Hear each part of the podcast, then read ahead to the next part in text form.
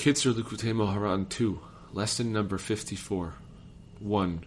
Free will is in the hands of a Jew to do whatever he wishes.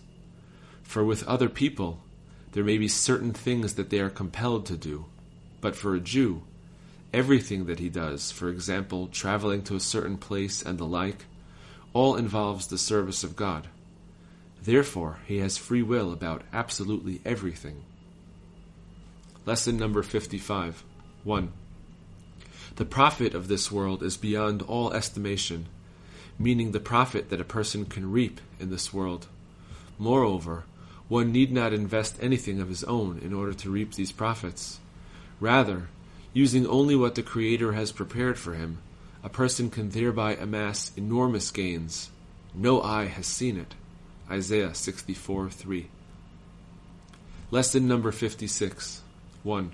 When a person has heart, there is no place that can prevent him from serving God, and he cannot excuse himself by saying that in a particular place it is impossible for him to engage in the service of God.